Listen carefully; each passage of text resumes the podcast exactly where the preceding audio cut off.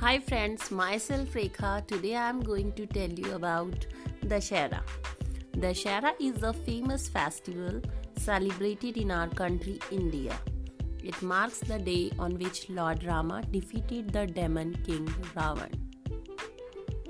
It falls in the month of September October every year. The celebration is to remember that the good and the holy always win over evil. The members of the family dress up and come together to spend time with each other. Many people go out and spend time at the fairs. On Dashera, the streets are decorated with bright lights and songs are played. People celebrate this day by burning a huge demon like structure of Ravan.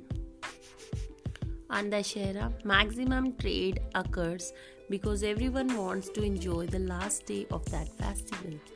It marks the end of the barbaric rule of the king of Lanka. Thanks for listening.